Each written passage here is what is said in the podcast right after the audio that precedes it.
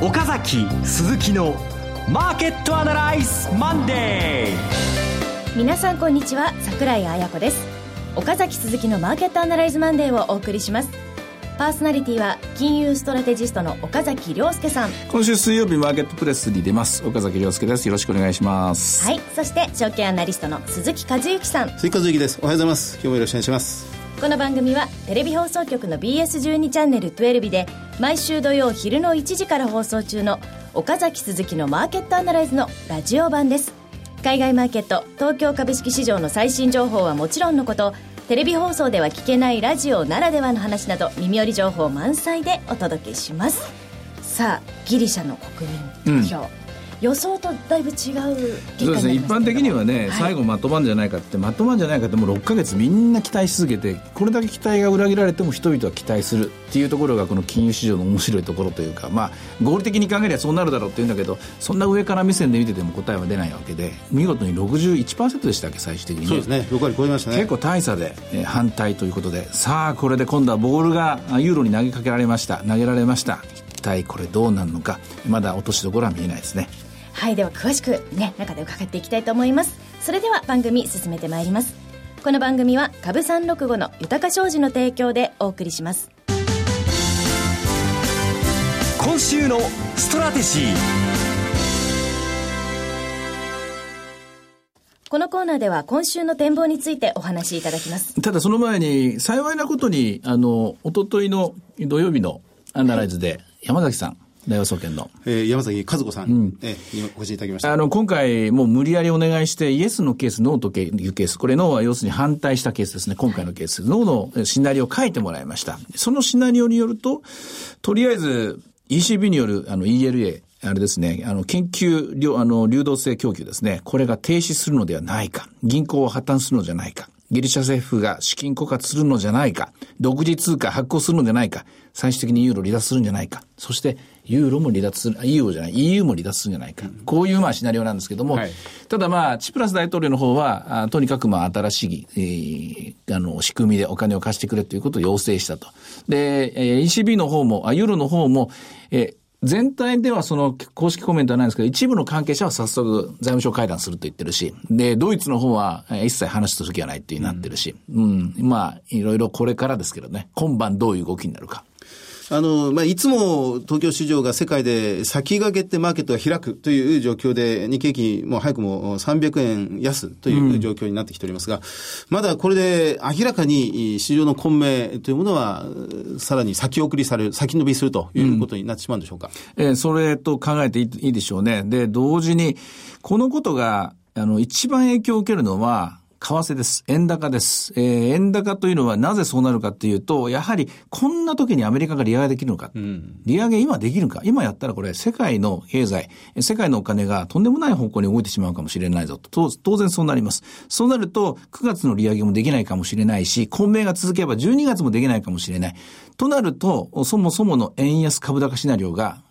これが黄色信号です。うん、そうなってくると、日経平均株価とか、トピックスとか、こういう指数ものっていうのは大きくですね、下方バイアスがかかってしまうと。まあ、もちろん内需系とか小型とかですね、こちらの方のシナリオはそんなに変える必要はないと思いますけれども、まあ、こちらはこちらで中国リスクとかあるかもしれませんけどね、えー、全体的なですね、株の見方は変わってきますよね。うん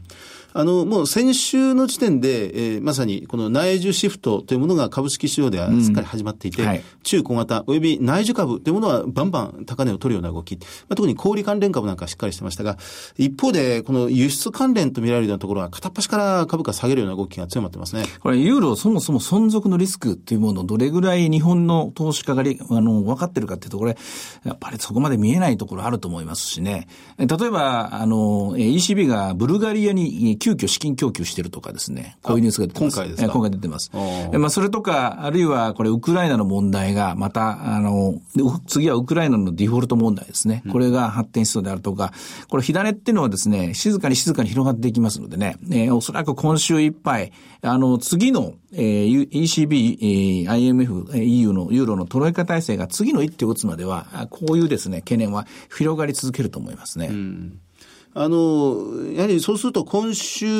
および今週以降のストラテジーとしてはどういうふうに見ておいたらよろしいですか？うん、残念ながら、この全体像、大型株を中心としたこの全体相場に関して言うと戻り売りが基本になると思いますし、場合によってはですね、どっかで本当にポジションを落とさなきゃいけないケースもあってもおかしくないですよね。これやはり為替がかろうじてまだ今日は122円の現在6466ですけども、これ今こういう状況の中でアメリカの金利上昇、それから利上上げ、で125円、130円というシナリオを書くのは、ちょっと不可能に近いですからね。このシナリオだけでは無理です。まあ、もちろん黒田さんがですね、来週にでも追加緩和するとか言い出せば話は変わるか、変わるかもしれませんけどね。そのためには逆にもっと大きく突っ込むとか、経済収が悪くなるとか、あるいはお隣の中国のバブルが大きく弾けるとかですね、こういう材料がないと難しいと思いますね。うん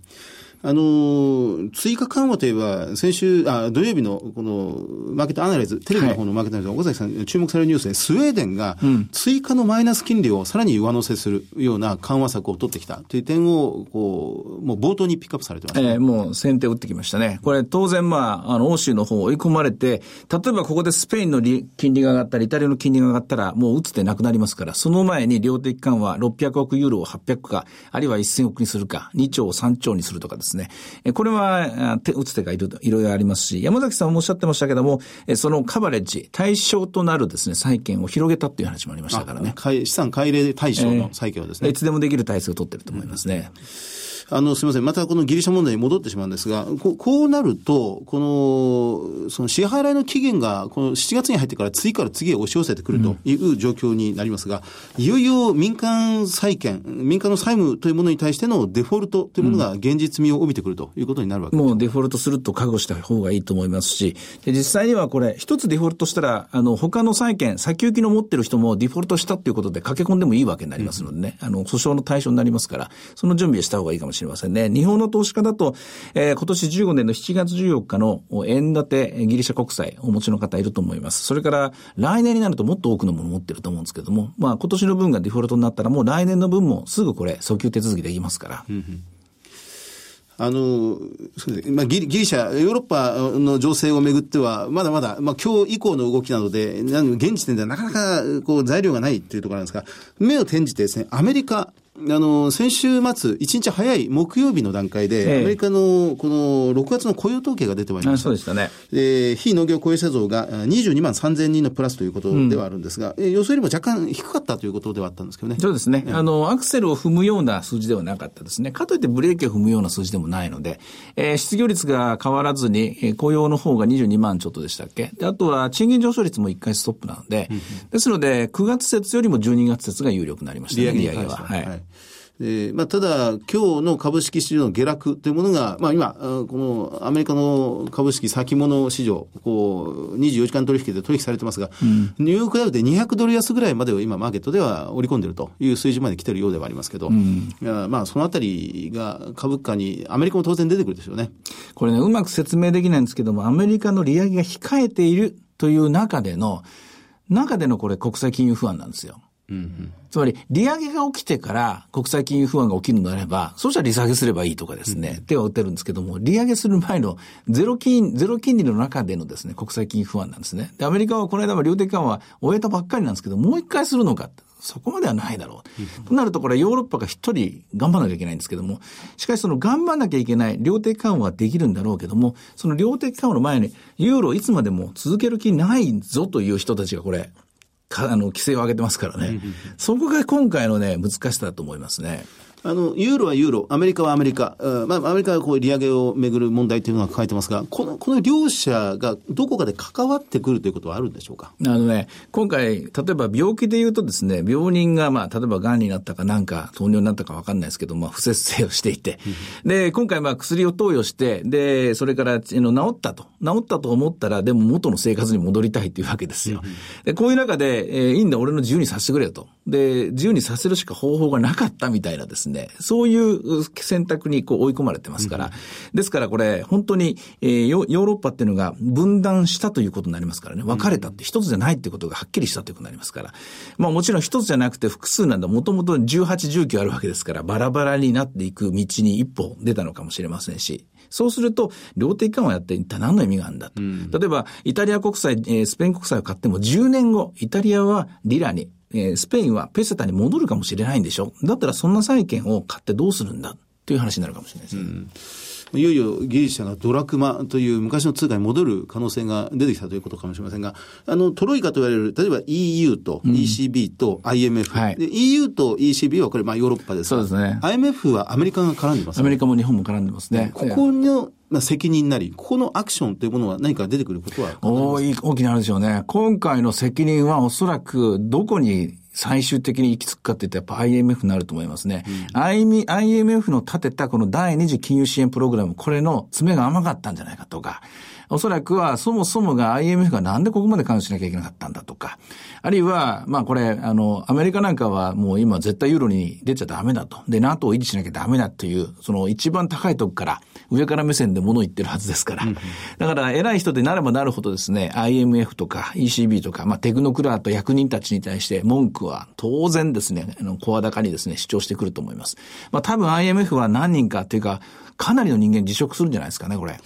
しかし、ここで今 IMF の大元が揺らぐようなことになると、ますますこの危機的な状況のアナウンスを、うん、まあ、マイナスの方向に拡大させてしまうことになりますね。うん、例えばこれ、ドイツ代表とかがですね、一斉に辞職するとかになったら、もういろいろ崩壊になるかもしれませんからね、そういう問題に広がりつつあるのが今のところだと思いますね。あと、あの、先週は実は日銀短観も発表されまして、あと、まあ、来週は、あの、黒田総裁の会見なんとかもあるんですけど、日本ってこの中でいかがですか、あの、みんないいと思って、決算もいいし、日本に悪いところはどこもないと思ってるんですけども、悪いところが出始めましたよね。46になってから。えー、一段のけあの経済成長成長が3.9もあったんでですね、これで元のあのスペースに戻ったということで、みんな、あ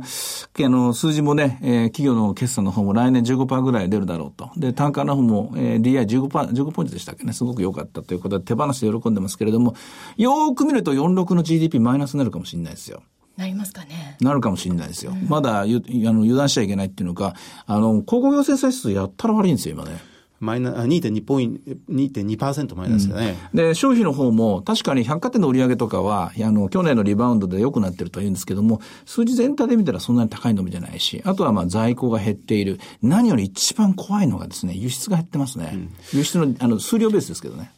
海外がやはり外、今回のギリシャ危機的な動きで弱いんでしょうね。中国じゃないですか。中国もありますね。えーまあ、この両方ですね、EU と中国は貿易の、まあ、連携がすごく強くなってきて、ね、なんかこんなことを言ってるとね、すっごい株に弱気な風に聞こえちゃうかもしれませんが、ただ日本株の場合はまだまだ打つ手はいくらでもあります。それは日銀の量的緩和策が温存されてるからですよ。しかし、量的緩和を打つためにはそれなりの理由、大義名分が必要で、今の時期じゃないと。今も打てないと。逆にまあ、例えば46がマイナスになるかもしれないけどもね、その数字が出た時には、あるいは日経平均株価が大きく下がる時とか、あるいは、えー、またまた円高が進む時とか、その時には打つ手が用意されている。ただ、えー、これ以上先に進むですね、えー、ちょっとユーフォリアっぽいような展開っていうのは、今は描くのは難しい。これが今の状況だと思いますね。はい。では、ここで先物相場の先を行く株三六五。こちらの状況、ね、先物相場の先を行ってるのがね、今日の朝の動きですよ。はい、今日の朝はね、なんと日経平均株価これ2万まあ200円ぐらいのところで始まりましたけどね、株三六五は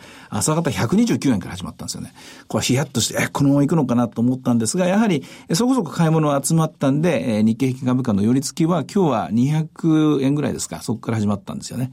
ただその後、えー、320円まで株三六五は1回戻って、それなりに大きなですね、えー、値動きを見せてるんですけども、今のところ215円、207円か215円やり、いつもながら、なかなかにですね、えー、キャピタルゲインを、えー、リザヤの取りやすいようなチャンスのあるボラティリティのあるマーケットになってますね。改めて確認するまでもないですが、この株三六号は、えー、日経225でも1円刻みで、ね、そうなんですね。ええー、あの、ミニだと5円刻みでしたっけ、えー、大きいのだと10円刻みですよね。はい、うんそれに比べると、まあ、そのチャンスが大きい。ただ、まあ、これ、相対取引型なので、その、例えば、安値が205円だったからつって205円で買えるかってそうじゃない。ね。そのところは、そのあたりのところは、あの、使い方覚えてもらった方がいいんですけどね。はい。では、前場の指標で、え気になるところありますか？ドル円は先ほど言いました通り22円の6466。で、ユーロの方は1.10ということで、これね、ついあの、ユーロが弱いとか強いとかいろいろ言ってますけど、あんまり動いてないのが特徴です。ボラティリティは若干上がって21.45。金利はほぼ横ばい0.46です。気になるのは、本当に気になるのはこれです。リート。1736.96ポイント、マイナス1.24。金利が下がっているのにリートが下がり立ちました。この構造的な要因っていうのは、近いうちにマーケットアナライズで研究してみたいと思います。はい、ということでいろいろ展望していただきました。今週末には土曜昼の1時から BS12 チャンネル12で放送している岡崎鈴木のマーケットアナライズもぜひご覧ください。また Facebook でも随時分析レポートします。以上、今週のストラテジーでした。岡崎鈴木のマーケットアナライズマンデーそれではここで、株三六五の豊か商事からセミナー情報です。今週末です。え香川県高松で岡崎良介株式セミナーが開催されます。えー、今週末、そうです。はい、12時30分会場、13時で、えー、11日の土曜日です。そうです。えー、はい、もう本当は12時半から始めた方がいいかなと思うのは、1時間30分の予定なんですけども、えー、1時間30分で終われるかなと思って、今のマーケット。今日のこの結果もありますからね。この結果もあってね。で、今日もいきなり10分ぐらいでぎゅっと押しこの押し詰めてですね、お話しましたけど、本当に今難しいところなんですよね。いや、しかもこの1週間経つと、ずいぶん違って見えてくるところもありますからね。で、おそらく現在進行形で11日土曜日の午後1時の時点で、はヨーロッパではこうなってますとか そう、ね、そういう話になる可能性が高いんで、ね、リアルタイムなどうしようかなと思ってね、これ、帰りの、帰りの電車の切符取れないかもしれないなと思ってね、そそれが一番気になるんです。でもいずれにしても、まあ1時間半ですけど、まあ2時間ぐらいでしょうね。うん、あの、かなり密の、密度の濃い話にならざるを得ないと思います。それなりに覚悟して、あの、体調整えて皆さんも来てもらうといいかなと思うんですけどね。はい。ということで、もう最新情報をですね、お伝えするセミナーになりそうです。えそれから岡崎さんの他には、東京金融取引所担当者様によるクリック株365の概要と特徴のお話もあります。会場は高松駅駅前にあります、高松シンボルタワーホール棟6階6会議室です。お申し込み連絡先は、豊か商事松山支店、フリーコール0120-125-365、0120-125-365受付時間は同日祝日を除く9時から20時です。え四国の皆さんだけでなく、広島などね、中国地方の皆さんもぜひ来ていただきたいんですが、あの、今日は特別にですね、番組ブログの横にボタンを設置しておりますので、はい、あの、そこポチッとしていただくと簡単に申し込みできますので、はい、ぜひチェックしてください。なるほど。マーケットアナライズマンデーのそうですね。はい。わけですよね。この番組マンデー枠と松山枠と2つあるわけですね。そうです。なるほど。今ならまだ間に合いますので、はい、はい、ぜひポチッとお願いいたします。この、この高松シンボルタワーのホールと6階、6会議室、これ音響すごくいいんですよ。はい。すごく一番喋りやすかったところで覚えてるんですけどね。はい、はいということで、ぜひチェックしてください。さあ、続いてはですね、えー、BS12 チャンネル12日からセミナー情報です。えー、7月24日金曜日、からですね、名古屋で開催されます名称 IR エキスポで今回も我々が参加します。はい、え特設ステージ B 会場でマーケットアナライズの公開収録を行います。え場所は名古屋市中小企業振興会館吹上ホール7月24日金曜日 IR エキスポ10時会場です。えご覧、えー、ご観覧をご希望の方は名称 IR エキスポにご来場されましたら直接特設ステージ B にお集まりください。収録開始10時頃を予定しております。なんかこの IR エキスポほっとしますよね。あの、夏が始まったなという。こっちの方が楽でいいかなって、なんかリラックスしてやれそうな気がしてね。